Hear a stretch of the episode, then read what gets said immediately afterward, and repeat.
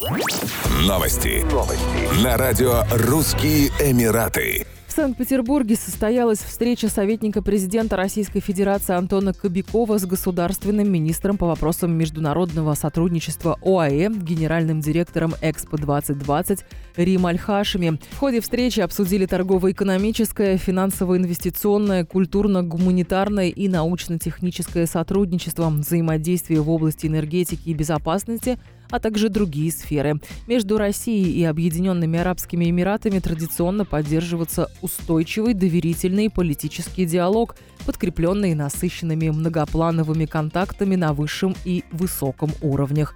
Уверен, что развитием этих отношений станет масштабное инвестиционное сотрудничество и реализация совместных проектов, сказал советник президента Российской Федерации Антон Кобяков. На встрече обсуждалось участие России во Всемирной выставке «Экспо-2020» в Дубае, которая была перенесена на год из-за пандемии. В российском павильоне на тему «Творческий разум, определяя будущее» будут представлены научные и культурные достижения нашей страны, также последние достижения российской креативной индустрии, также в павильоне будет работать сменная экспозиция регионов России.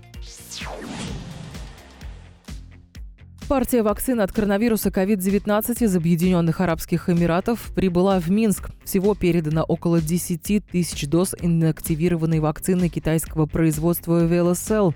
Груз в аэропорту Минск-2 встречали главный врач Республиканского центра организации медицинского реагирования Министерства здравоохранения Эдуард Вальчук и временный поверенный в делах ОАЭ в Республике Беларусь Мухаммед Аль-Шехи.